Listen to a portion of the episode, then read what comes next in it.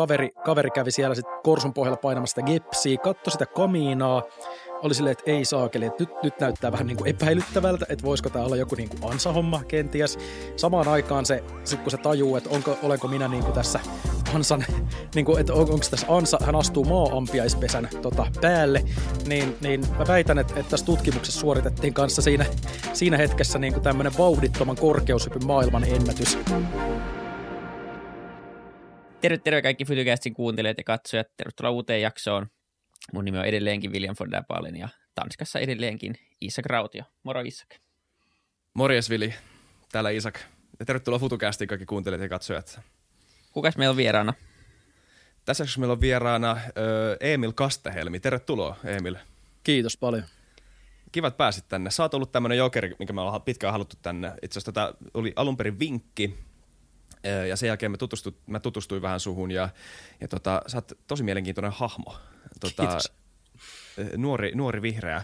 Mä en tiedä, mä en tiedä mitä sä otat niin kuin, termin mielenkiintoinen hahmo. Se saattaa niin kuin, tarkoittaa monta eri asiaa, mutta siis niin kuin, ihan niin kuin positiivisessa mielessä niin kuin, todella mielenkiintoinen ajattelija niin kuin tässä mm. nykyisessä tota, poliittisessa keskustelussa mun mielestä. Mun mielestä. Joo. Ja tervetuloa. Kiitos tosi paljon. Öö, ennen kuin hypätään niin kuin syvään päätyyn, niin, niin lämmitellään vähän tällä tota, sun tutkimusmatkailu profiililla. Tai siis mä voin antaa susta lyhyen intron, saat totta kai täydentää, jos tässä Joo. menee joku pieleen, mutta siis oot siis ollut aktiivinen poliittisessa keskustelussa sekä toiminnassa ja sitten oot aktiivinen niin keskustelija sosiaalisessa mediassa myös ja internetissä ylipäätään. Mutta sen lisäksi sä oot tutkimusmatkailija ja sua kiinnostaa sotahistoria tosi paljon.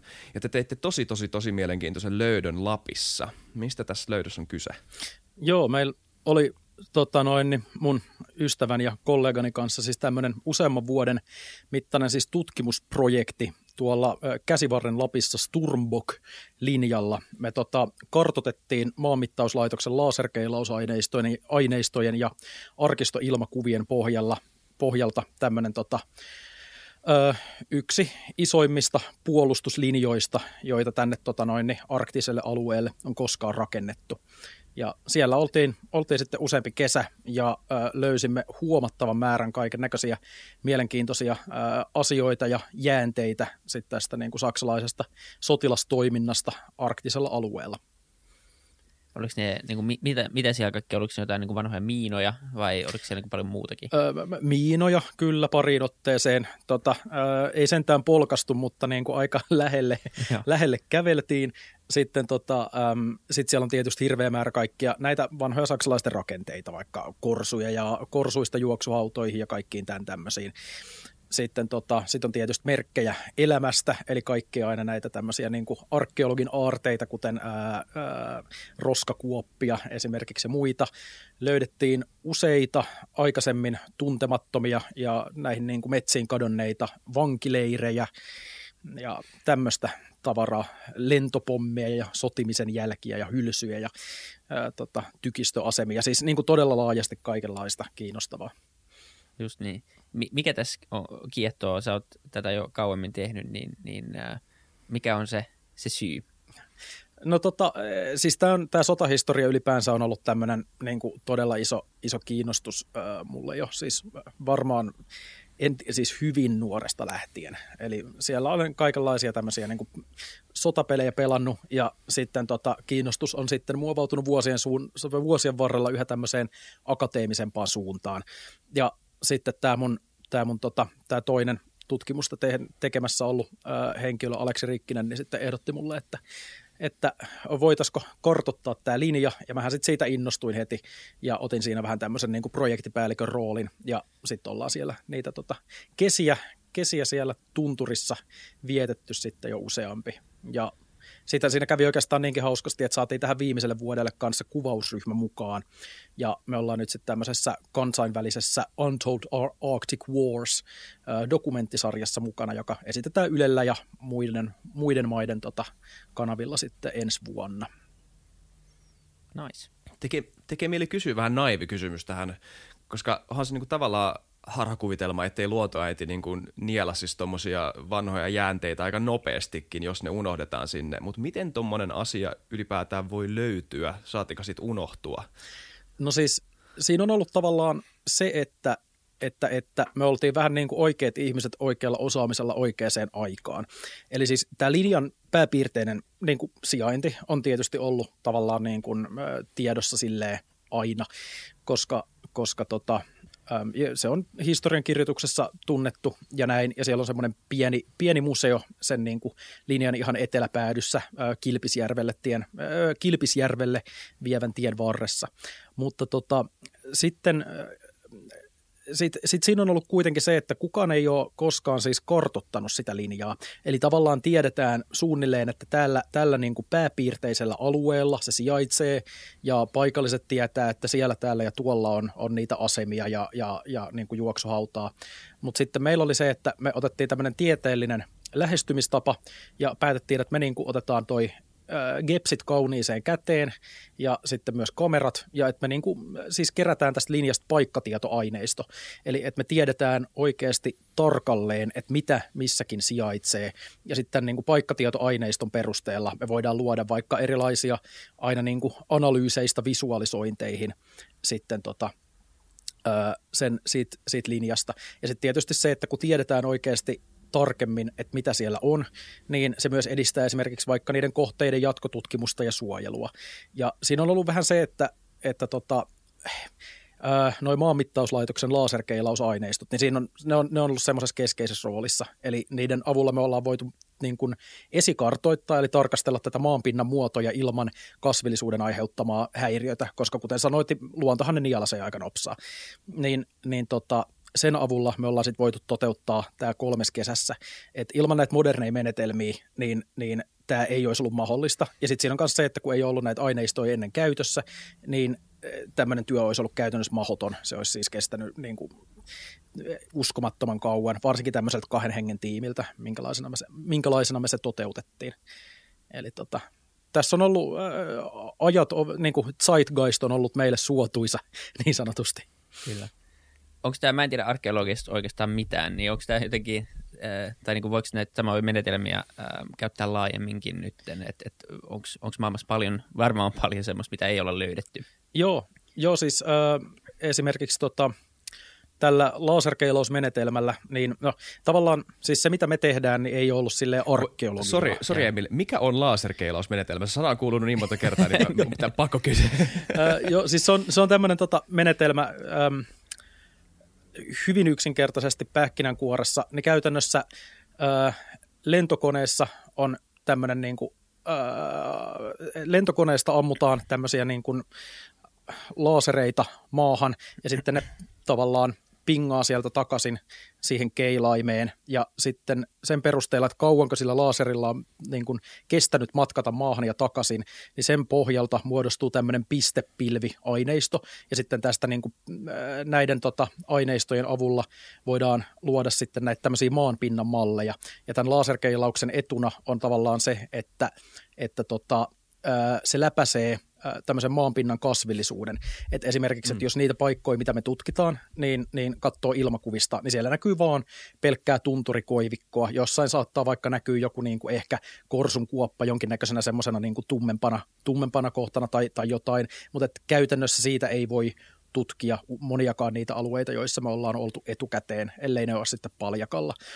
Mutta sitten tavallaan tämä, että kun, kun tämä tämä laaserin avulla niin pystytään siitä ne maanpinnan muodot näkemään semmoisina, kun ne tavallaan ää, oikeasti on, niin, mm. niin tota, sen pohjalta me ollaan sitten voitu niitä esikartottaa, niitä pisteitä, ja sitten me ollaan ladattu se meidän niin kun, tulkinta tästä ää, ää, pintamallista, niin, niin me ollaan sitten ladattu niin kun se, se meidän gepseihin, ja niiden pohjalla me ollaan sitten niin suunnistettu ja käyty tavallaan vähän niin kuin varmentamassa aina ne pisteet sitten siellä maastossa. Silleen, että tuolla on, on jotain, jonka me vaikka arvioidaan olevan korsu, me mennään sinne paikan päälle, okei, onko tämä korsu vai onko tämä jotain muuta, mitä sieltä löytyy, onko siellä jotain tavaraa, onko siellä sotimisen jälkiä, onko siellä vaikka hyvin säilyneitä rakenteita tai jotain tämmöisiä. Niin tämä on ollut niin kuin tavallaan se meidän lähestymistapa.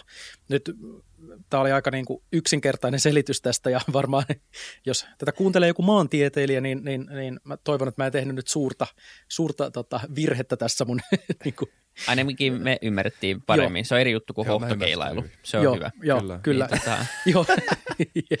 Mutta joo, se ei ollut siis kysymys se, oli- se, mitä te teitte, vaan mutta et lähinnä, niin. onko, onko tätä menetelmää tai ylipäänsä tämmöisiä niin menetelmiä ää, ää, käyttää nyt uusien alueiden tutkimiseen ja, ja uusien löydösten tekemiseen laajemminkin? Siis joo, joo, tätähän käytetään hyvin moneen, moneen asiaan, tätä tota, ää, laserkeilausta.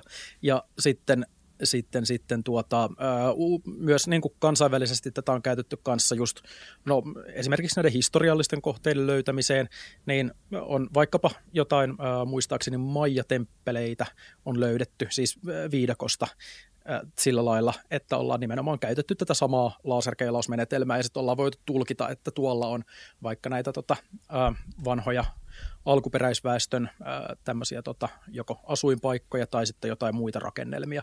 Että et tämä on niin kuin menetelmä, jota, jota käytetään niin kuin hyvin monenlaisten erilaisten kohteiden ää, tunnistamiseen sitten tota, ja tutkimiseen ihan, ihan kansainvälisesti historiallisessa mielessä ja sitten toki sillä on muitakin sovel, pa- paljon muitakin sovellutuksia olemassa kyllä. Ja sitten semmoisena niin käytännön vinkkinä ehkä, miten öö, pitää huolen siitä, ettei astu miinaan?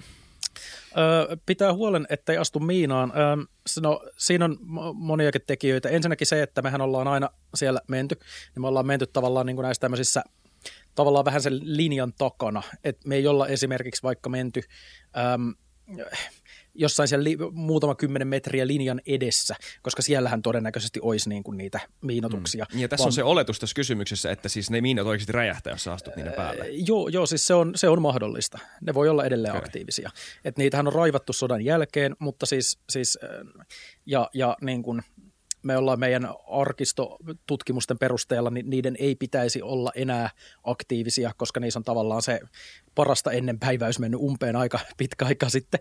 Mutta tota, mutta siis aina kun puhutaan sotilasräjähteistä, jotka on ollut luonnon armoilla kymmeniä vuosia, niin siellä voi tietysti olla edelleen vaara, että et siellä on niinku joku, joku niinku mahdollisuus siihen, että jotain räjähtää. Niin ollaan oltu toki niinku varovaisia, ollaan vältetty niinku menemästä linjan liian siihen eteen, ollaan vältetty niinku kaikkea semmoisia epäilyttävän näköisiä juttuja ää, ja ja muuta, että koska saksalaisethan siis ansoitti siellä sodan jälkeen laajasti myös näitä korsuja, niin ei olla menty niin kuin kaivelemaan, kaivelemaan mitään tota paikkoja siellä myöskään ää, liiaksi.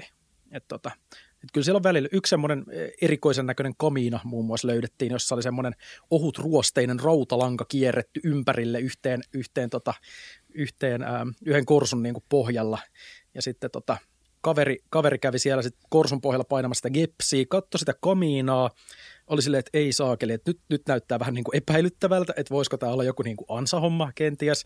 Samaan aikaan se, sitten kun se tajuu, että onko, olenko minä niin kuin tässä ansan, niin kuin, että on, onko tässä ansa, hän astuu maa-ampiaispesän tota, päälle, niin, niin mä väitän, että, että tässä tutkimuksessa suoritettiin kanssa siinä, siinä hetkessä niin kuin tämmöinen vauhdittoman korkeushypyn maailman ennätys, jota ei ole vaan rekisteröity, kun se pomppaa sieltä niin kuin, ehkä semmoisesta joku pari metriä syvästä korsukuopasta niin kuin, tota, semmoisella niin kuin loikalla ylös, että, että ei ole kyllä, tota, en ole ennen nähnyt vastaavaa suoritusta.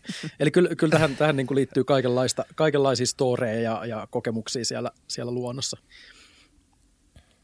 Mielenkiintoista. Ei, mutta toi tosiaan nää, no työ. Mä meinasin mm. jopa sanoa harrastus, ei, ei ole tarkoitus loukata. Joo, siis, joo. Ö, tosi jännä, jo tosi jännä työ. Joo. Tota, ö,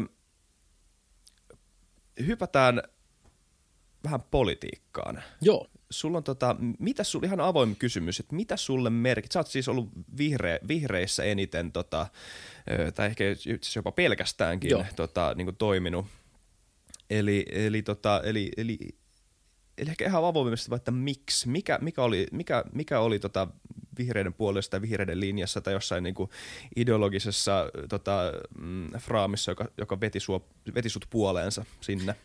Tota noin niin, no siis joskus ihan alkuaikoina, niin mä olin aika silleen, tai siis puhutaan noin ehkä vaikka viisi, kuusi vuotta sitten, kun mä tota puoluepolitiikkaan aluksi tutustuin, niin, niin, niin olin aika sillä lailla punavihreä henkilö, ja sitten tota arvoin, että mikä puolue nyt sitten olisi. Et, et, toki niin kuin kiinnostusta yhteiskuntaa mulla on ollut aina, ja, ja niin kuin näin. Ähm, mutta sitten se kanavoitu tämmöiseen puoluepoliittiseen tekemiseen sitten vähän myöhemmin. Ja siinä sitten oli, olin tota, pohtinut, että en ole ehkä ihan niin vasemmalla kuin vasemmistoliitto, että sitten vihreät voisi olla semmoinen niin kuin luonnollinen, luonnollinen tota, ää, toimija. Ja sitten tota, tota, tota, ilmastonmuutos. Sehän on ollut tietysti myös semmoinen yksi mun keskeisimmistä huolenaiheista aina tässä yhteiskunnassa, niin sitten myös siinä mielessä se vihreisiin liittyminen on ollut aika semmoinen luonnollinen, luonnollinen homma. Että sitten myöhemmin ehkä mä oon lipsunut hieman sinne niin kuin punavihreästä sinivihreeseen suuntaan, mutta tuota, mutta se on ollut myös semmoinen rauhallinen muutos ehkä vähän semmoiseen no, näin tietyt asiat nykyään eri tavalla kuin puoluepolitiikan aloittamisen aikoihin. Tämmöinen, sä oot kuitenkin niinku suht samaa ikää kuin minä, ja me ollaan niinku jotenkin näille niinku, ainakin kalenterin mukaan käyty läpi ö, niin kuin erilaisia ideologisia muutoksia samoihin aikoihin todennäköisesti. Mm. Ja siis meidän lähtökohta on myös aika varmaan aika samankaltainen, mä voin kuvitella, niin sun, sun kautta on niin kuin helppo jotenkin niin kuin peilata sitä ideologista kehitystä. Mä en sano, että se on mennyt ihan täysin sama, samaan suuntaan samasta paikasta, mutta kuitenkin, että ni, siinä löytyy tosi paljon yhtymäkohtia, jotka on mun mielestä tosi mielenkiintoisia. Mm. Niin, niin miten sä niin kuin itse ajattelet tämmöisen, tota, tai, tai no ehkä, ehkä tekisi mieli kysyä, että mistä tämä niin kuin ideologinen kehitys on sitten lähtenyt, ja sitten myös se, että onko tässä kyse niin kuin nimenomaan ideologisesta kehityksestä, tai mitkä on nämä asiat, jotka on niin kuin nyt myöhemmin muuttanut sun, sun tota, sun suuntaa tai alkanut, alkanut tota, niin, muovaamaan sun, sun poliittista näkemystä ja sun maailmankuvaa? No, jos, nyt, jos lähdetään vaikka jostain ihan äh, hetkinen lukiosta liikkeelle, äh, lukiosta, johon menin, siitä taitaa olla itse asiassa kymmenen vuotta, eli tässä on niin kuin, tota, niin, niin menin lukioon, siellä olin tota, punainen sosialisti, Kallion lukion kun kävin, niin ympäristö myös ruokki ehkä tämmöistä niin kuin hyvin ö, punavihreätä tota, maailmankuvaa. Mutta siitä ö, myöhemmin sitten menin ö, tota, aika moniin erilaisiin töihin. Tota, mun jotkut suunnitelmat siitä, että, että ryhtyisin totaalikieltäytyjäksi kanssa, niin muuttu, muuttu sitten siihen, että haluan rukkiin. Sitten menin, tota, kävin Intin, jäin sinne tota, sopimussotilaaksi myös ja, ja sitten myöhemmin on, on niinku tavallaan jotenkin tehnyt niin paljon erilaisia juttuja, kohdannut niin laajasti erilaisia ihmisiä, että ehkä se semmoinen niinku ideologinen punaisuus on siinä sitten jotenkin – realiteettien kautta sitten jotenkin muuttunut. Siis mä en toki missään nimessä halua siis ää, tällä niin kuin sanoa, että, että vaikka jonkun henkilön maailmankatsomus olisi absoluuttisen epärealistinen, niin, koska hän niin, on vaikka, vaikka, vaikka on, on sosialisti.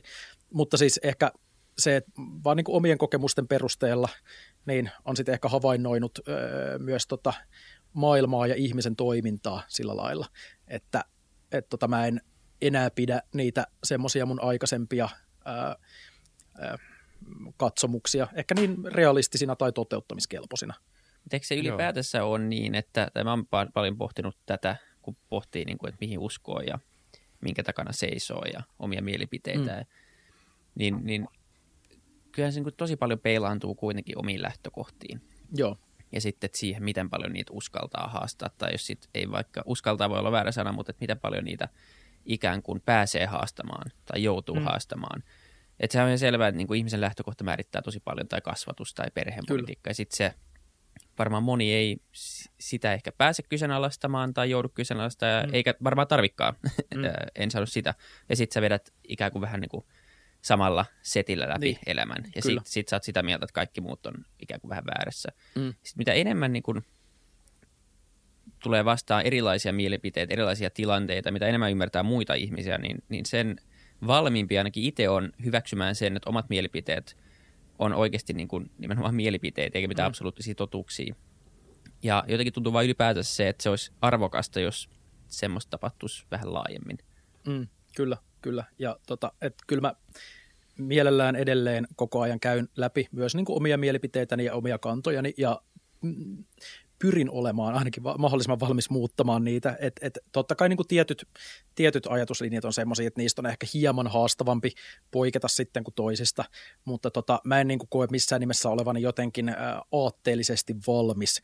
Ja mun mielestä se on, se on kauhein tilanne, johon mä voin itseni melkeinpä kuvitella, että mä jotenkin olisi niin vahva oma totuus, että et, et jotenkin pystyisi sitä semmoisena ainoana semmoisena tavallaan, että, että minä olen oikeassa, muut ovat väärässä henkisenä totuutena sitten blästäämään tuonne maailmalle.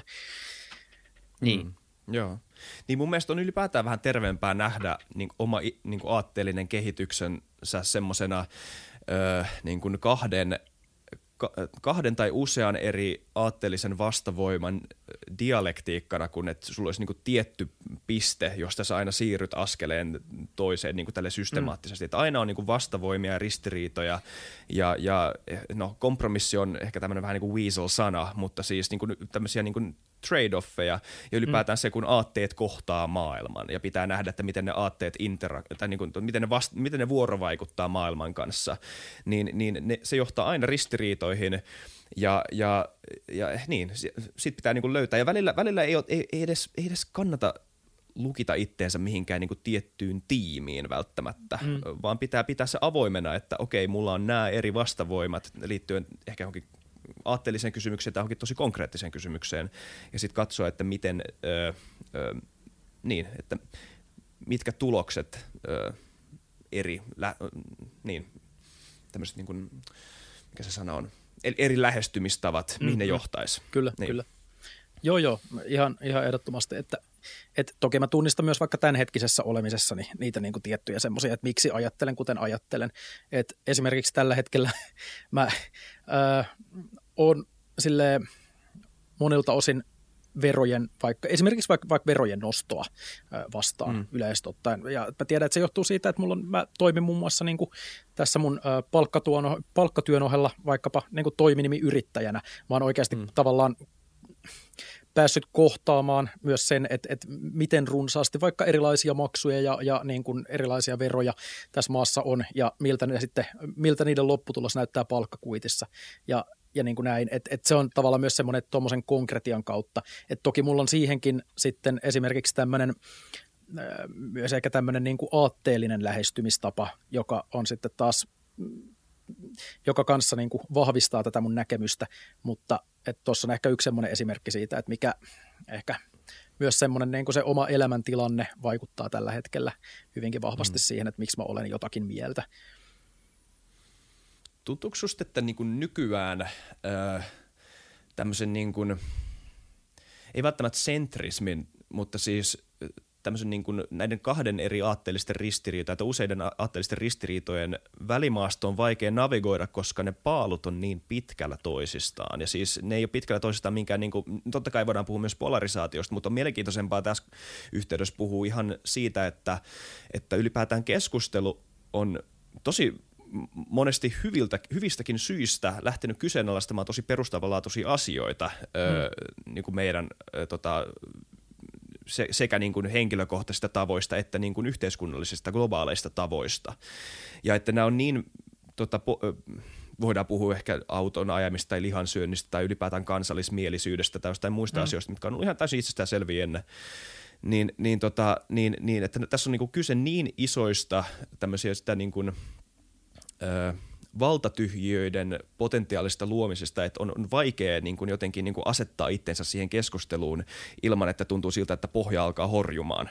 Mm, mm, joo, joo mä, mä tunnistan ton ja kans, mitä sanoit siitä sentrismistä esimerkiksi mm. näin, niin eh, sentrismi on äh, vahvasti aliarvostettua nykypäivänä.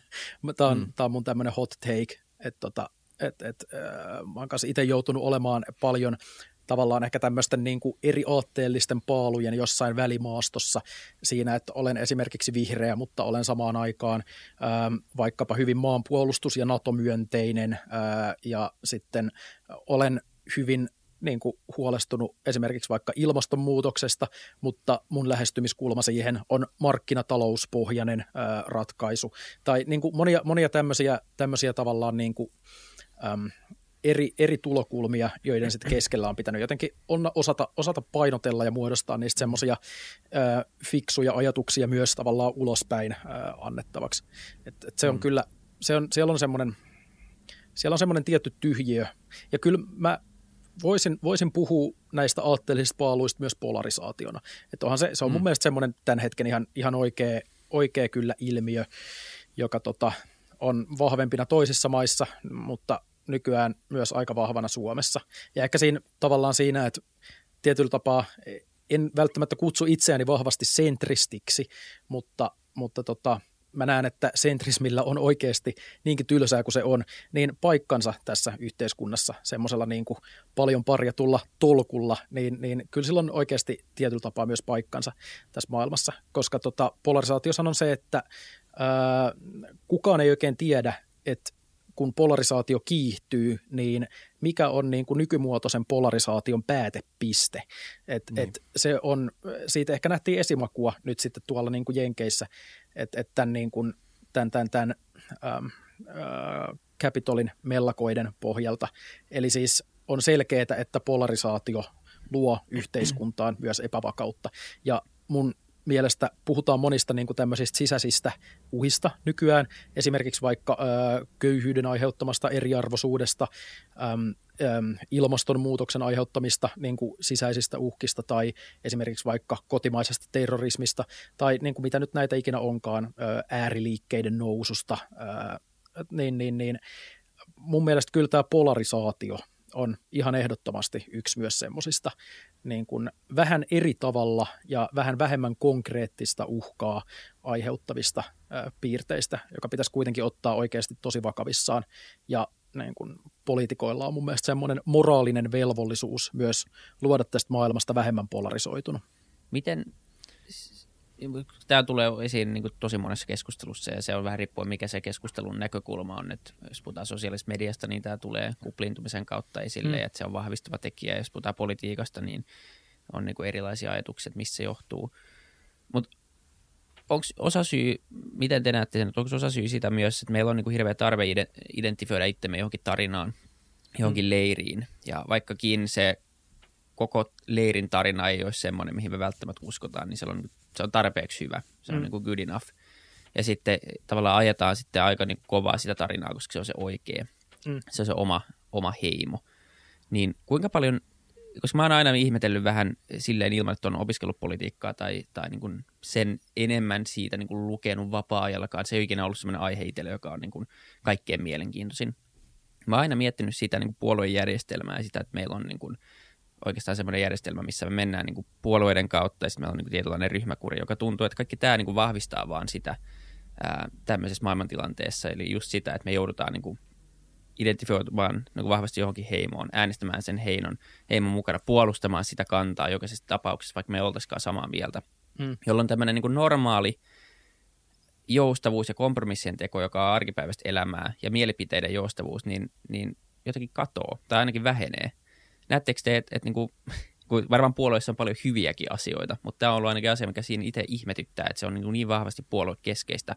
Ja Suomessa ehkä vielä vähemmän kuin jossain muissa maissa, missä on niin kuin periaatteessa kaksi vaihtoehtoa. Mm. Niin, niin meinaat sitä, että tavallaan edistääkö puolueet ehkä myös tätä tämmöistä niin, niin kuin jo tavallaan olemassaolollaan. Niin, jo, se, se järjestelmä itsessään, mm. niin onko se osa ongelmaa?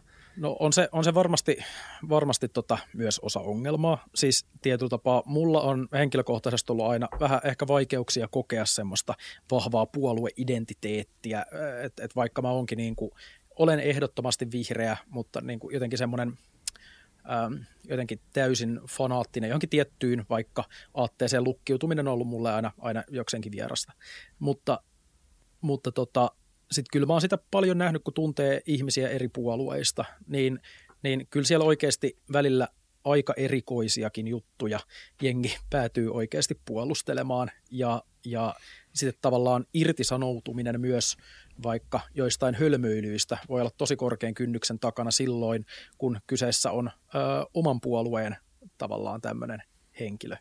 Ja se on, se on kieltävät mun mielestä, no, siinä on, siinä on myös vähän se ongelma tietyllä tapaa, että, että koska aina kaikkia puoluetoimijoita, niin muut puolueet ö, lyövät kyllä aktiivisesti.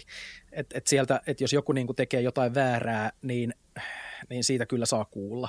Niin ehkä se on myös tavallaan osittain siihen puoluepolitiikkaan semmoinen niinku tietyllä tapaa pakolla sisäänrakennettu elementti, että myös sit omia kohtaan on pakko olla suvaitsevaisempi, koska, mm. koska tavallaan me ollaan kaikki kuitenkin ihmisiä ja ihmiset, ihmiset tekee virheitä, ihmiset sanoo joskus hölmöjä juttuja, ihmiset tekee joskus ö, ajattelemattomia asioita.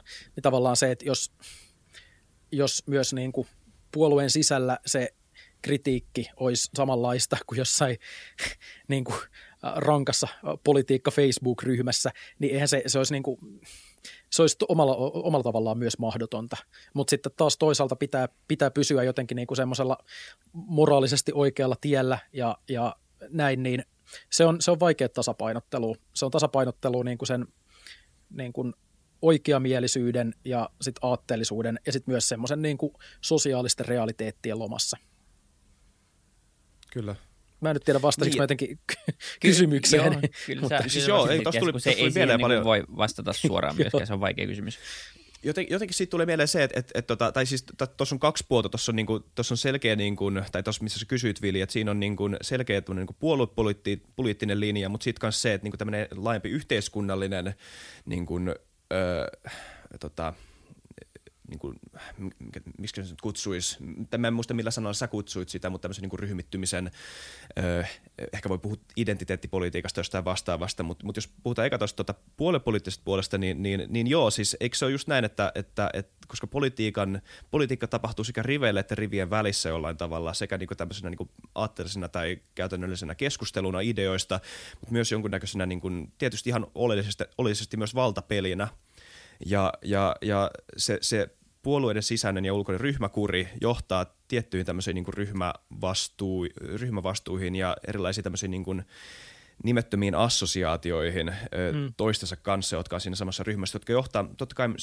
siinä on myös hyviä tota, asioita, ääni kuuluu paremmin, saadaan ehkä enemmän edustusta. Tämän takia meillä on ammattiyhdistykset esimerkiksi, mm. että ei niin kuin, työläiset tarvitse yksin, tarvitse mennä yksin puhumaan niin kuin firman pomolle ja neuvottelemaan omasta palkastaan. Se on niin kuin ihan selkeää, että se on myös niin hyviä puolia. Mutta sitten mut sit se, sit se, että kun kun, kun koko ryhmä joutuu kantamaan vastuun jonkun ihmisen teosta, jossa ne itse ei ollut missään millään tavalla mukana lähtökohtaisesti, niin se johtaa se johtaa niin syyllisyyden jakautumiseen todella niin oudolla tavalla, ja sitten on vaikea löytää se, tota, se sen alkuperä, tai ylipäätään hahmottaa, että miten nämä, miten nämä asiat on todellisuudessa niin kuin ilmennyt. Mutta sitten sit tuo identiteettipoliittinen puoli tuossa, mikä on myös niin yksi oleellinen osa polarisaatio, niin tästä on jotenkin niin kuin vaikea, mä myönnän, että mun on vaikea puhua tästä ilman, että mun tekee mieleen enemmän kuunnella, kun puhutaan näistä asioista, koska mä ymmärrän se sen, että, että mä oon semmoinen ihminen, jota ei, jonka kokemus ei ole värittynyt niiden tota, tota, mulle määriteltyjen kategorioiden mukaan jollain tavalla. M- mulle ei ole ikinä kerrottu, että, että mun pitäisi nähdä maailmaa näiden asioiden kautta, enkä mä oon joutunut niin kuin väkisinkään työnnetyksi semmoisiin tota, semmoisille urille. Et tota, et, et, et, musta tuntuu, että tämä on niinku todella, monella tapaa niinku itseensä ruokkiva sykli, jonka niin kuin juurisyytä on vaikea löytää ja siksi, siksi on vaikea keskustella ylipäätään siitä, että onko nämä asiat hyviä tai huonoja, mm, koska mm. mistä nämä on lähtenyt. Niin, niin kyllä. Mutta tota, äh, voitko vielä kertoa, mitä sun mielestä polarisaatio on? No, polarisaatio, polarisaatio on sitä, että eri osapuolet ajautuu todella kauas toisistaan. Menetetään puheyhteys, ehkä jopa demonisoidaan toista osapuolta. Että et tavallaan polarisaatiossa on mun mielestä aika oleellista se, että se toinen osapuoli ei ole enää vaan eri mieltä, vaan että se mm. toinen osapuoli on myös äh, vahingollinen vaikkapa esimerkiksi vaikka valtion kehitykselle. Se on mun mielestä hyvin keskeistä siinä, siinä, siinä polarisaatiossa, että et, ja se on tosi ongelmallista, koska sitten kans kynnys kaiken näköiselle, esimerkiksi vaikka, vaikka sille törkykommenteille ja muille laskee, jos se niin kuin, aatteellinen viitekehys on se, että tämä, tätä aatetta edustava henkilö on haitallinen. Ja nimenomaan vielä just niin, että et ei, ei pelkästään niin kuin tämän henkilön aate, vaan ihan jo kokonaan tavallaan tämä, tämä tyyppi. Et, et, niin. Niin se on, Joo, se on se... tosi, tosi, si, siinä on mun mielestä niin kuin yksi semmoinen keskeinen polarisaatio. Että sitten se, että miten se konkreettisesti yhteiskunnassa ilmenee, niin siinä nyt sitten on tietysti kaiken näköisiä, kaiken näköisiä puolia. Joo, toi oli tosi hyvä pointti. Tai siis, et, ja tota, tota ei välttämättä tota pysty mm, niin kuin piirtämään polarisaation juuri syyksi, mutta se on yksi työkalu mun mielestä, joka niinku ruokkii sitä on, että, että kritiikki jotenkin essentialisoidaan. Mm. Että niinku, jos mä kerron sulle, että, niinku, että, että sä oot sanonut jotain tyhmää, niin se lähtökohtainen oletus siinä, tai se, niinku, se, se, se, mitä mä vinkkaan sillä vähän on se, että sä oot tyhmä. Niin, niin kyllä.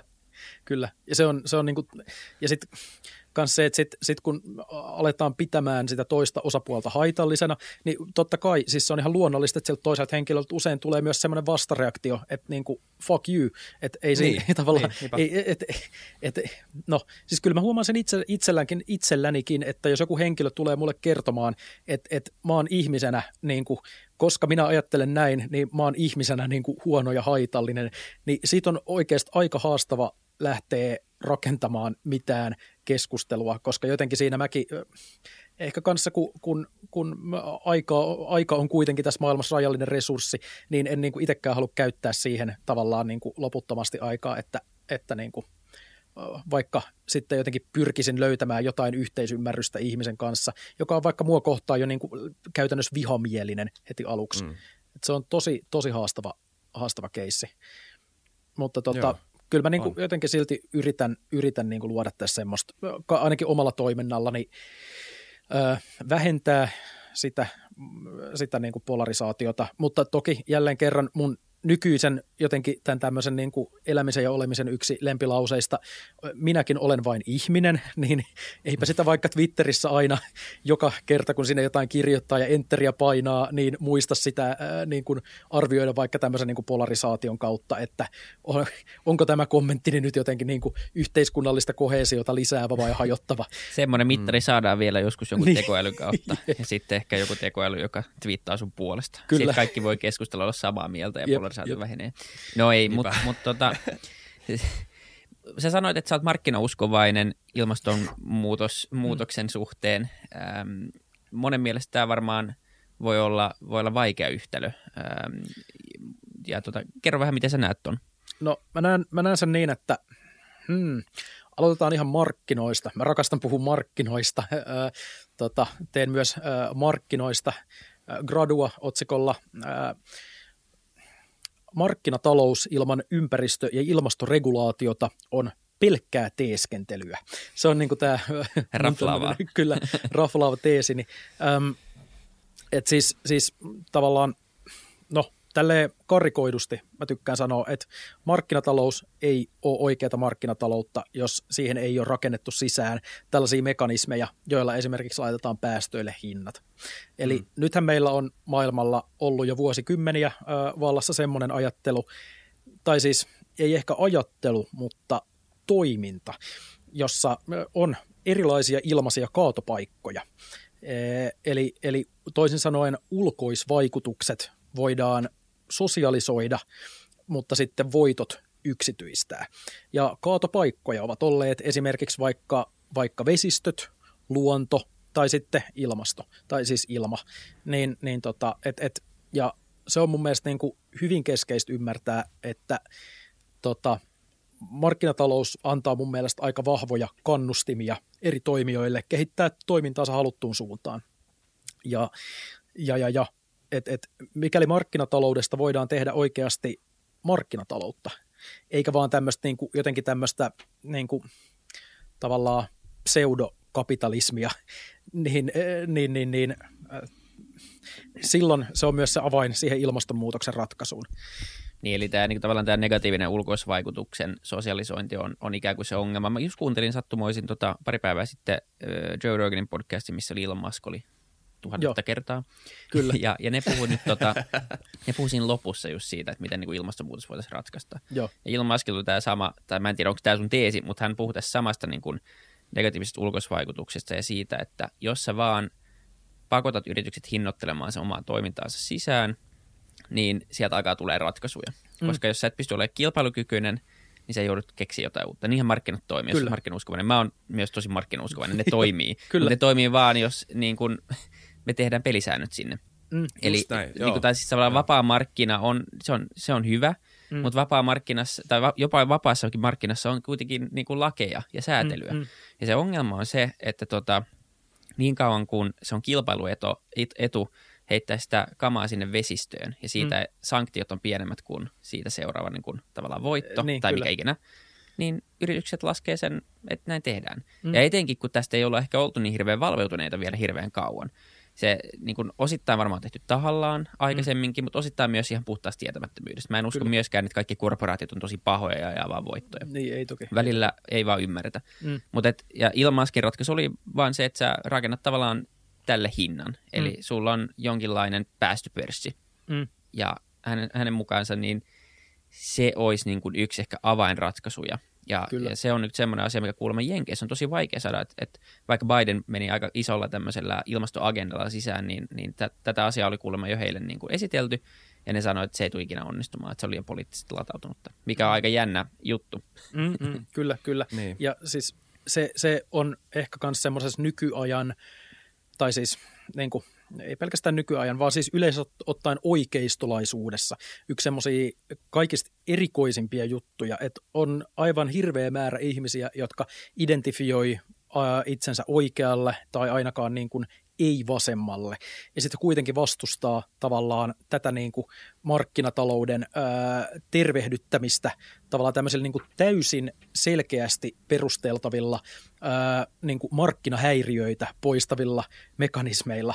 Että tavallaan se on mun mielestä häkellyttävää, miten suuri osa ihmisistä ää, haluaa nimenomaan niin kuin ylläpitää sitä niin kuin markkinahäiriöitä ja sitten samaan aikaan olla jotenkin sille oikeistolainen ja markkinoiden puolella ja, ja jotenkin vasemmistoa vastaan. Ja sitten taas samalla vasemmisto on niin kuin keskimäärin huomattavasti avoimempi esimerkiksi tämmöisten markkinahäiriöiden poistamiseen. He ei itse sitä useinkaan ota tämmöisenä, niin kuin, että nyt poistamme markkinahäiriöt, eli vaikka ää, just nämä negatiivisten ulkoisvaikutusten ää, hinnoittelematta jättämisen, mutta sitten se, mitä niin kuin käytännössä tapahtuu, on kuitenkin se, että, että asioille harvoin asetetaan niin kuin totaalisia kieltoja, vaan sitten vaikka just niin kuin jollekin hiilitonnille asetetaan hinta. Ja se on, se on markkinamyönteistä, mutta sille keskimäärin vasemmisto on avoimempi ja oikeisto haraa vastaan. Tämä on niin kuin tämmöinen maailma tällä kertaa meillä. Kyllä. Joo, ja Ota, niin.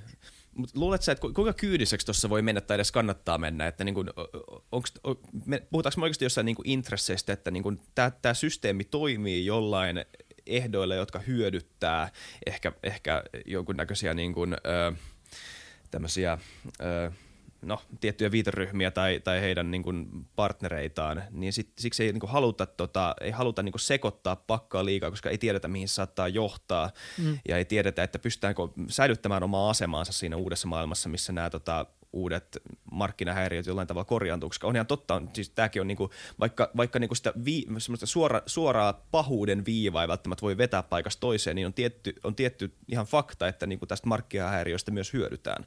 Ja se on mm. yksi iso syy, miksi siitä ei haluta eroon. Kyllä. Joo, joo. Siis, siis aina äh, niin kuin, ma, siis markkinahäiriöthän ovat olemassa sen takia, että joku hyötyy niistä. Et, Niin, et niin. Mun on niin kuin vaikea kuvitella semmoista markkinahäiriötä, joka vaan niin kuin olisi, olisi olemassa ja sitten kaikki olisi silleen, että hitsiläinen, kun tämä aiheuttaa niin, Niin, niin kuin pahaa kaikille yhtä paljon, mutta mut ei vaan niin kuin onnistu sen poistaminen. Et yllättäen semmoiset lähtee just tosi, tosi nopsaa, M- mm. mutta sitten sit just tämän tyyppiset jutut, niin, kuin, niin, niin tämän, tähän niin kuin, siis tähän linkittyy niin valtavat määrät rahaa globaalisti, että, että se on, se on tota, hyvin suuri, suuri syy, miksi tietysti näitä on olemassa. Ja infraa myös. Niin, kyllä, kyllä. Et Joo. siis meillä on monet, monet valtiot on niin kuin tavallaan siis, no yritykset ja sitä kautta valtiot on siis käytännössä rakentanut infrastruktuurinsa semmoiselle pohjalle, joka eh, joka olisi, niin kuin, se olisi äärimmäisen vaikeaa sitten niin kuin nopeasti oikeasti muuttaa niitä tota, äm, semmoiselle niin kuin kestävälle linjalle. Et se on tosi suuri ongelma. Kyllä, mutta eikö tuossa nimenomaan tuossa niinku tavallaan hiilipörssiajattelussa ja, ja näiden vaikutusten poistamisessa avainsana ei ole nopeus, vaan se on niinku ikään kuin valinnan vapaus kuitenkin siinä mielessä, että joo, sä joudut maksaa ja sun liiketoiminnan kannattavuus heikkenee koko ajan, joka mm. pakottaa sut, mutta ei sulla ole niinku pakottava tarve sitä vuodessa tehdä. Niin, Mutta niin. niin. tavallaan luodaan insentiivit siihen, että mitä nopeammin sä muutat, niin se kannattavammaksi sun yritys muuttuu. Niin, toi on, siis tässä on ehkä, ehkä, ehkä tässä, tässä tullaan myös semmoiseen siihen, siihen ongelmaan, että koska tietysti siis niin kuin, kuten sanoit, niin se olisi nimenomaan se nopeus ei ole niin kuin se juttu tässä, että, että asioiden tavallaan pitää antaa muuttua, jotta asiat voivat oikeasti kestävästi muuttua niin, että ihmisillä säilyy porkkanat eikä käteen jää vaan niin kuin kepit.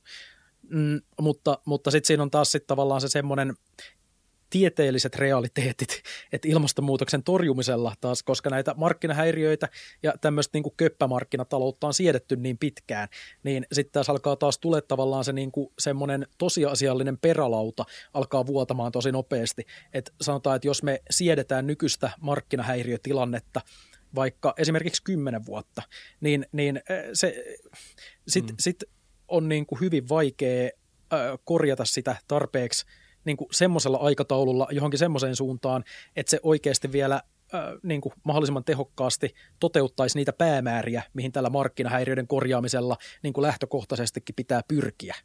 Nyt oli tosi vaikea lause, Joo, mutta ei, mä, mä. Saitte... Samaa mieltä, että et se on tavallaan, me ollaan jo myöhässä niin, rajusti. Kyllä, kyllä. Ja, ja niin kun, se, on, se on silleen hyvä pointti, että tämä tuskin on käynnistymässä huomenna. Ei, niin kuin sanoin, ei. Niin, niin ne oli sanonut siitä Bidenille, eikä se niin kuin välttämättä ole menossa sielläkään neljään vuoteen läpi. Ja siellä on nyt kuitenkin niin kuin oikeasti semmoinen presidentti, joka, jonka pääagenda on ollut tämä, mutta mm, kun mm. se ei välttämättä kuitenkaan riitä, koska ei presidentti itse mitään päätöksiä kuitenkaan tee. Ei niin, ei niin.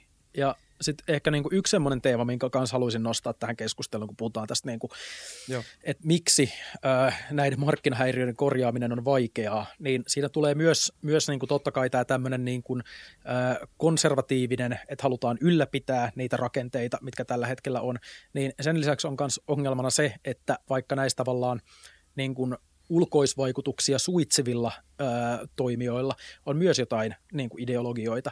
Et esimerkiksi vaikka vaikka energiantuotanto, joka on kuitenkin ilmastonmuutoksen torjunnassa se keskeisin kysymys, niin, niin että et energiantuotantoonkaan ei suhtauduta teknologianeutraalisti. Esimerkiksi, että et voi olla sitä, että luodaan, luodaan niin kuin markkinoita, joissa, joissa tota, priorisoidaan uusiutuvia eikä päästöttömiä energianlähteitä. Tämä on esimerkiksi tosi iso ongelma. Se tarkoittaa siis käytännössä sitä, että että niin kuin luodaan, luodaan markkinat, jossa esimerkiksi voi käyttää laajamittaisesti biomassaa, joka ei sille laajamittaisesti käytettynä vähennä ilmastopäästöjä ja sitten unohdetaan vaikka ydinvoima, joka tosiasiallisesti niitä päästöjä vähentäisi.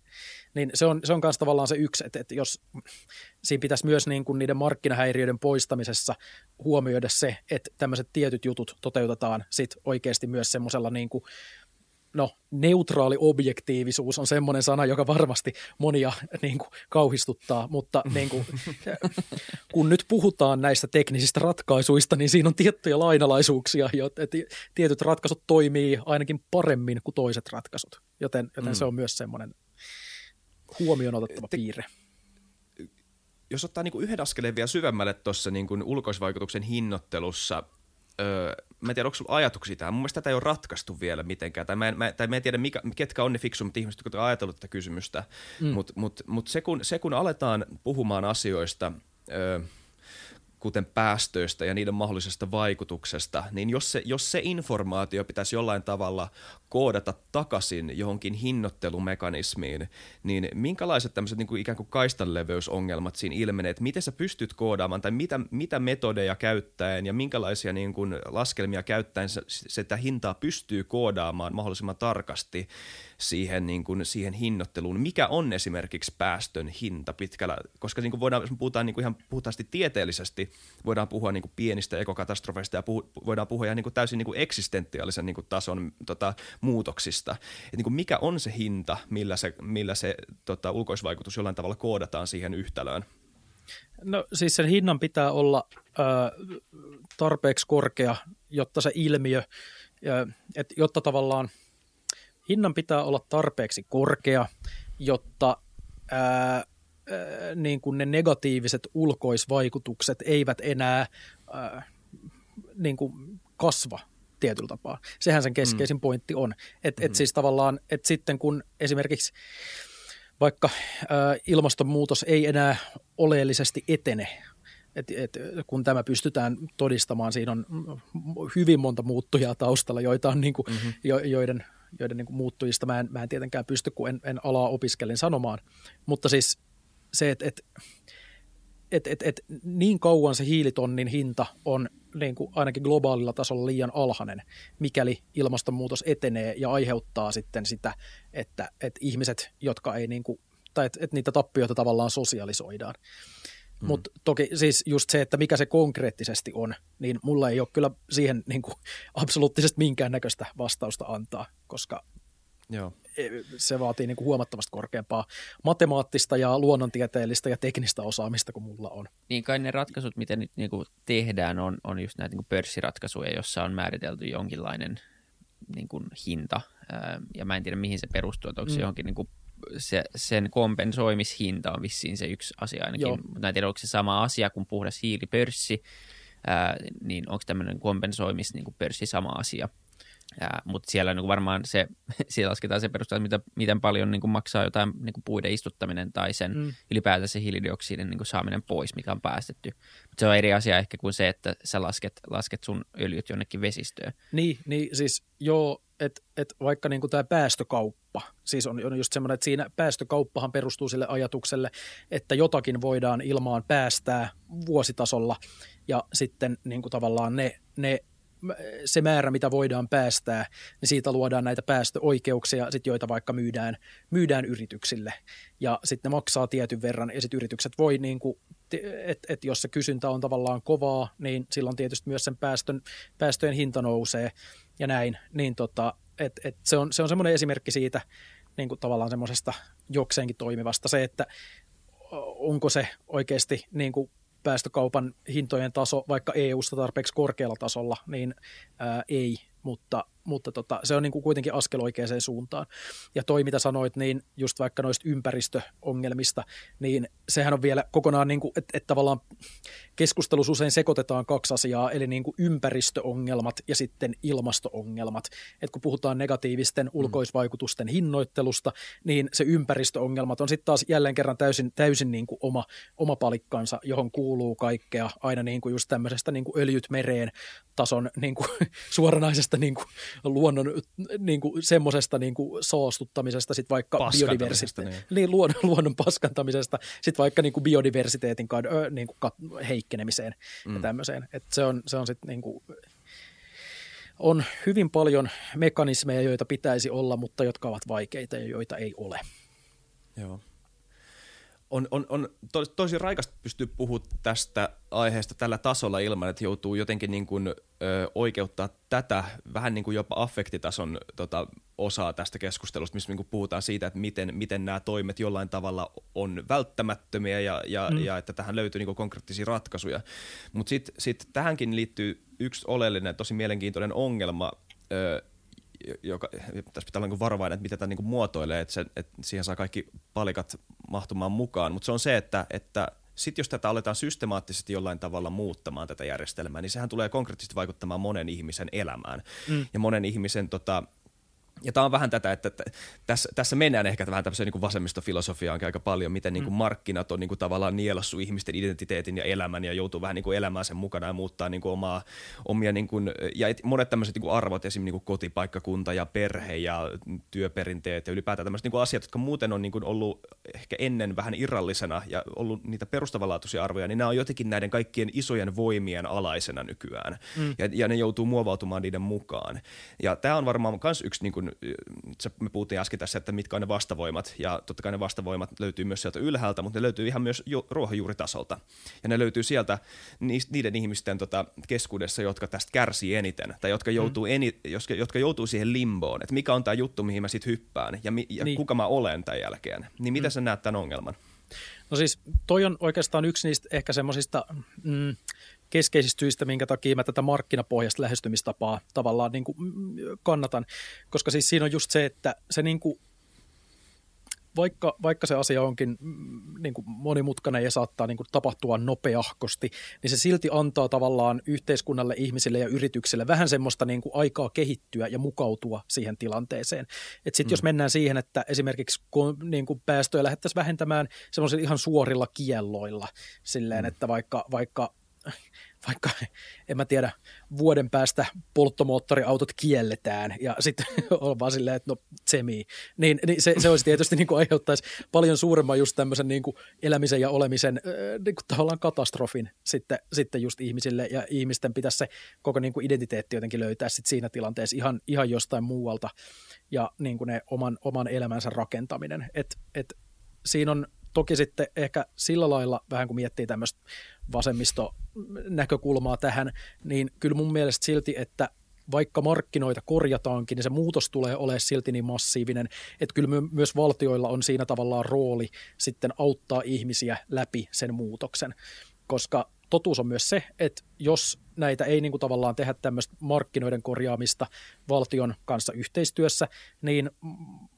tästä voi olla eri mieltä, mutta mun näkemys on se, että silloin tulee todennäköisesti jonkinnäköinen vastaisku, kun ihmisten se oikeasti se tavallaan vaikka tulo, tulojen ja, ja se elämisen pohja lähtee murenemaan muuten niin nopeasti. Ja siinä ollaan sitten yhtäkkiä siinä tilanteessa, että, että tota, se vastaisku, että saattaa vaikka, vaikka joku puolue tai semmoiset poliitikot, jotka ei näitä muutoksia kannata, saattaa saada niin suuren kannatuksen, että ne muutokset laitetaan täysin jäihin. Tämä on myös yksi semmoinen, semmoinen keskeinen tota, niin kuin mun ää, ää, huolenaihe siinä, että miten, miten asiat tavallaan pysyy sillä tasolla, että – niitä suuri enemmistö myös kanna, oikeasti kannattaa pitkään ja, ja niin kuin, että miten paljon ne, ne tuo myös semmoista jotenkin, miten paljon niitä porkkanoita luodaan näillä muutoksilla. Niitä on oltava mm. joku määrä. Joo, kyllä. Joo, samaa mieltä siitä, että pelkällä kepillä niin, niin ihmiset ei, ei se vaan toimi. Siis ei, vaikka, ei. Vaikka, kaikki, vaikka jokainen ihminen ymmärtäisi ja olisi samaa mm. mieltä ja me jopa, jopa olisi niin kuin valmis jostain luopumaan, niin, niin mm se ei niin kuin, isossa kuvassa se ei, se ei, niin kuin, se ei toimi. Ja sitten myöskään se ei välttämättä kuitenkaan yksinään riitä, koska meillä on niitä niin kuin isoja, isoja asioita, mitkä pitää ratkaista, kuten energia Kyllä. tai ruoantuotanto Kyllä. tai logistiikka. Ja, ja niin kuin se, että joo, mun omilla valinnoilla on merkitystä, mutta, mutta taas Suomen, Suomen valinnoilla isossa mittakaavassa ei ole tarpeeksi suurta prosentuaalista merkitystä, ei, että tämä niin kuin jarruttaisi tämän seuraavan 20 vuoden kriittisen mm. tilanteen, jolloin sitten vaan meillä on niinku surkeampaa elämää täällä ja se ei vaikuta kuitenkaan mihinkään, niin se on niin. Niinku huono diili. Kyllä, kyllä. Ja ihmiset ei lähde kannattamaan semmoista. Että et, et, et se on ihan selkeä homma. Ja kyllä siinä mm. niin kuin, tietyllä tapaa se realismi pitää, pitää just tuolla lailla pitää mielessä, että vaikka, vaikka ne, siis tämä nyt on tämä, nämä monien niin kuin, esimerkiksi semmoisten muutosta vastustavien henkilöiden yksi lempiargumenteista se, että vaikka Suomen päästöt menis nollaan, niin, niin se ei niin kuin tavallaan muuta maailmantilannetta käytännössä mitenkään. Ja kyllähän se on niin kuin laskennallinen tosiasia tietyllä tapaa.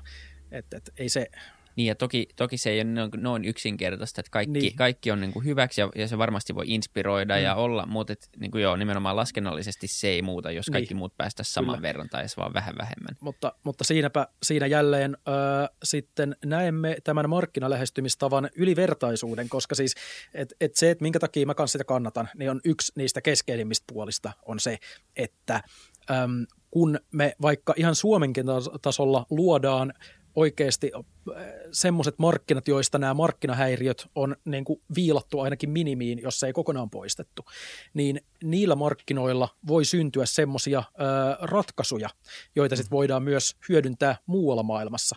Ne markkinat itsessään jo tavallaan semmoisena niin kuin olemuksena voi olla malli, jota voidaan käyttää esimerkkinä muiden valtioiden markkinoita kehitettäessä, tai sitten ne teknologiset ratkaisut, jotka syntyy tavallaan näiden ää, markkinoiden ja kilpailutilanteen muutoksen kautta, voi olla ratkaisuja, jotka sitten levitessään ihan konkreettisesti ja oikeasti vaikuttaa niiden päästöjen määrään. Kyllä. Eli tavallaan tämä on, tämä on semmoinen yksi mun ehkä semmoisia keskeisimpiä vastapalloja, mitä mä heitän aina, kun joku on silleen, että no ei Suomi, että et, et, no ei sillä ole väliä väliä, niin ei laskennallisesti, mutta käytännön tasolla on kuitenkin. Plus siinä sitten voi niitä porkkanoita nimenomaan kasvaa myös kansalle niin kuin hyvin Kyllä. runsaissa määrin. Periaatteessa jos me haluttaisiin olla, olla niin kuin Suomi haluaisi olla seuraava Norja, mm.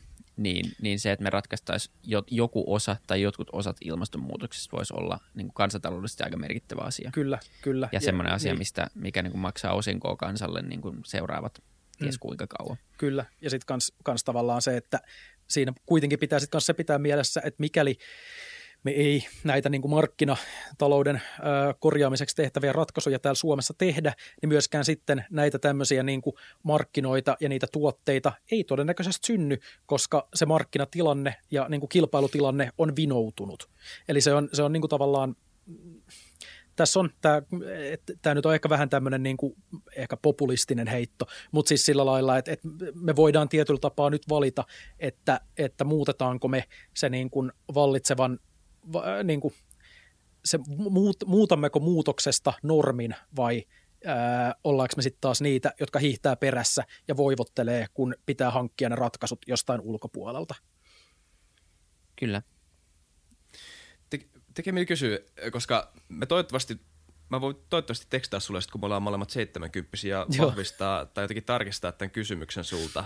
Mutta tota, mitkä on semmoisia asioita, öö, joko poliittisia tapoja tai kysymyksiä tai keskusteluaiheita tai mitä tahansa itse asiassa, joita pidetään nykyään aika itsestäänselvinä – ja joiden järjettömyyttä me tullaan toivottavasti sitten jo sit tarkastelemaan taaksepäin, kun me ollaan 70 tai ehkä siitä eteenpäin. Mutta näet sä, että maailmassa on mitään tämmöistä just nyt? No, no siis kyllä nyt, no, nyt kun tästä ilmastonmuutoksesta puhutaan, niin tämä, tämä keskustelu niin kuin jostain siitä, että onko ilmastonmuutos jotenkin niin kuin että onko se totta tai, niin kuin, tai enemmänkin ei, ei ehkä sekään, niin kuin, että, että onko se totta, vaan se, että pitääkö sille tehdä jotakin. Niin se on niin kuin mm. yksi semmoinen keskeinen asia, jolle varmasti tullaan ihmettelemään jatkossa. Sitten, sitten, no sitten ehkä nykyään tällä hetkellä myös tämmöisessä, niin kuin tässä tämmöisessä poliittisessa niin kuin todellisuudessa mä näen myös semmoisia tiettyjä ehkä jotenkin ilmiöitä just niin kuin identiteettiin liittyen, jotka sitten saattaa vertautua joskus jatkossa esimerkiksi semmoiseen niin kuin, ää, vähän semmoiseen, niin kuin, että, että katsomme niitä samalla tavalla kuin nyt katsomme taistolaisia tyyppisiin. Että et on niin kuin monia tämmöisiä niin kuin omasta, omasta tavallaan olemisestaan ja, ja siitä niin kuin – moraalisesta todellisuudesta niin varmoja henkilöitä, että niin kuin kuuluttaa sitä tosi vahvasti, vaatii ihmisiä ää, käyttäytymään heidän normiensa mukaisesti, niin tämä on myös varmasti semmoinen, joka, joka niin kuin me sitten joskus näemme kyllä semmoisena epätoivottavana piirteenä. Mäkin heitän itse kaksi, niin sä voit soittaa mullekin sitten Joo, he, heitetään kaikki muutama. Joo, niin sitten voidaan, voidaan palata asiaan. Futugas-jakso numero, numero 38300, niin ää, kaksi asiaa, mitkä seitsemän, tai silloin 50 vuoden päästä on järjettömiä, on se, että me ei tajuttu siirtyä ydinvoimaan ää, mm. nopeammin, mm. ää, ja me jotenkin täysin ää, suhteettomasti puhuttiin niiden riskeistä versus mm. niiden hyödyistä, ja toinen asia on, että me tullaan ihmettelemään, että miksi meillä ikinä oli semmoinen järjestelmä, missä me kasvatettiin eläimiä – Oh, se mm. joo. Ja siis niin kuin tavallaan laiduntakoneina, ruohonsyövinä koneina ja sitten mm. syötiin ne, jotta koko tämä prosessi käynnistyi uudestaan. Ja aiheutettiin niin paljon päästöjä, tuskaa, mm. haasteita, ongelmia kaikille siis eläimille, mutta myös meidän omalle, omalle terveydelle. Niin mä toivon, että nämä kaksi asiaa niin ei ole ainakaan keskusteluaiheita enää sitten, kun mä oon 70. Mm, kyllä, kyllä. Joo, joo ei, toi, toi toinen oli, oli yksi, mitä piti sanoa. Ja mä, mä heittäisin vielä siihen semmoisen kulman, että, että, tota, että se voi olla hyvinkin, että se, miten me tarkastellaan sitä, kun me ollaan 70 ei ole se kulma, jota kautta me nyt ehkä välttämättä oletetaan, että me nähdään se, koska silloinhan meillä saattaa olla teknologisia ratkaisuja, meillä saattaa olla keinolihaa, joka ylipäätään mm. muuttaa sen kategorian, että mikä on liha. Se on jännä, miten teknologia saattaa muuttaa tämmöisiä mm. niin kuin, kielellisiä struktuureja, mitä meillä on, ihan tosi perustavanlaatuisesti. Niin kuin toinen, to, jos puhutaan transkeskustelussa kanssa, on tosi mielenkiintoinen, miten niin kuin tämmöinen, käsitteet laajenee niin kuin mm. paikasta toiseen, tosi, niin kuin, tosi, tosi, tosi niin kuin nopeeseen tahtiin nykyään. Niin. Ja tota, ja, ja niin tämmöiset asiat joo, mutta sitten ehkä toinen, jos otetaan ihan niin kuin tässä keskustelun ulkopuolelta, niin, niin ja tämä on niin kuin myös tämmöinen niin mediaseksikäskin aihe, mutta mä luulen, että tämä on, tämä on niin kuin tämän viiden vuosisadan tuotos jollain tavalla. Se on, se on huumesota ja se on se, että miten me, miten me mm. niin nähdään päihteiden käyttö, päihteiden käyttö ongelmana rikosoikeuden puolelta eikä niin kuin terveydenhuollollisena puolena. Se tulee varmaan olemaan semmoinen asia, mitä mä näkisin, että se, se tulee olemaan. Sitten kun, se, sit kun se uusi järjestelmä on pystyssä toivottavasti, niin me tullaan nä- näkemään, kuinka paljon parempi se on, niin kuin se nyt jo niissä paikoissa, missä se on implementoitu, missä se niin kuin lähtökohtaisesti mm, kyllä, on kyllä. paljon parempi. Että niin kuin nämä Joo. on semmoisia asioita.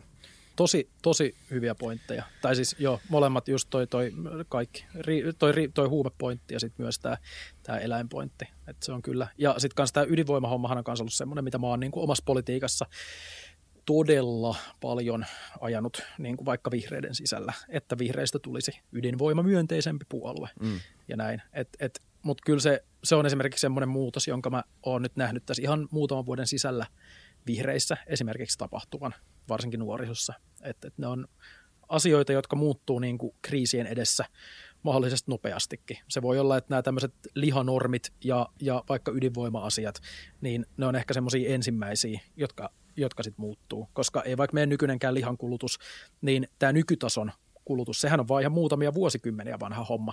Et toisin kuin monet jotenkin niin kuin tästä diskurssista saattaisi luulla, niin eihän se, ei se, ei se ole mitenkään, ei, ei 50 vuotta, tai ainakaan 50-luvulla ei missään nimessä syöty lihaa siinä määrin, missä nyt ja, ja näin. Mm.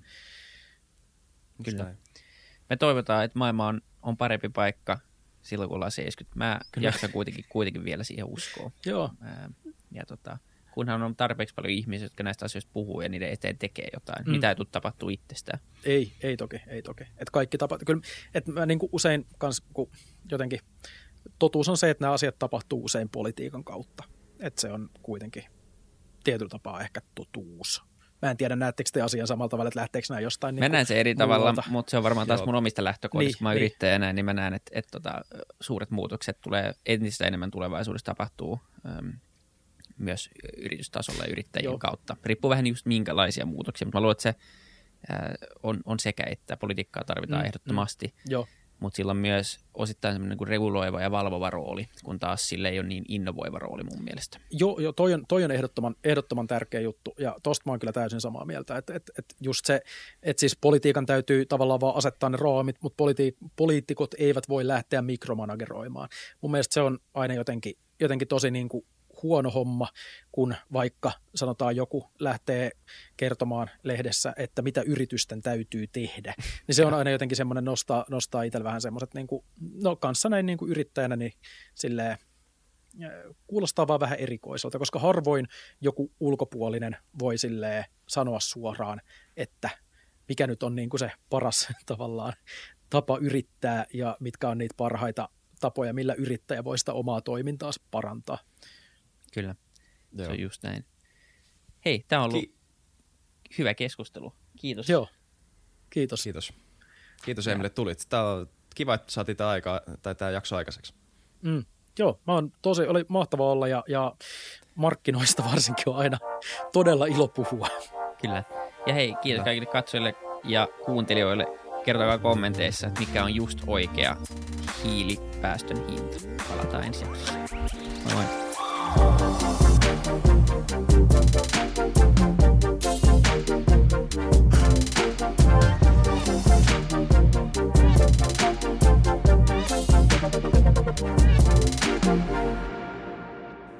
Kiitti kaikille kuuntelijoille, yhteistyökumppaneille ja FutuCastin koko tiimille.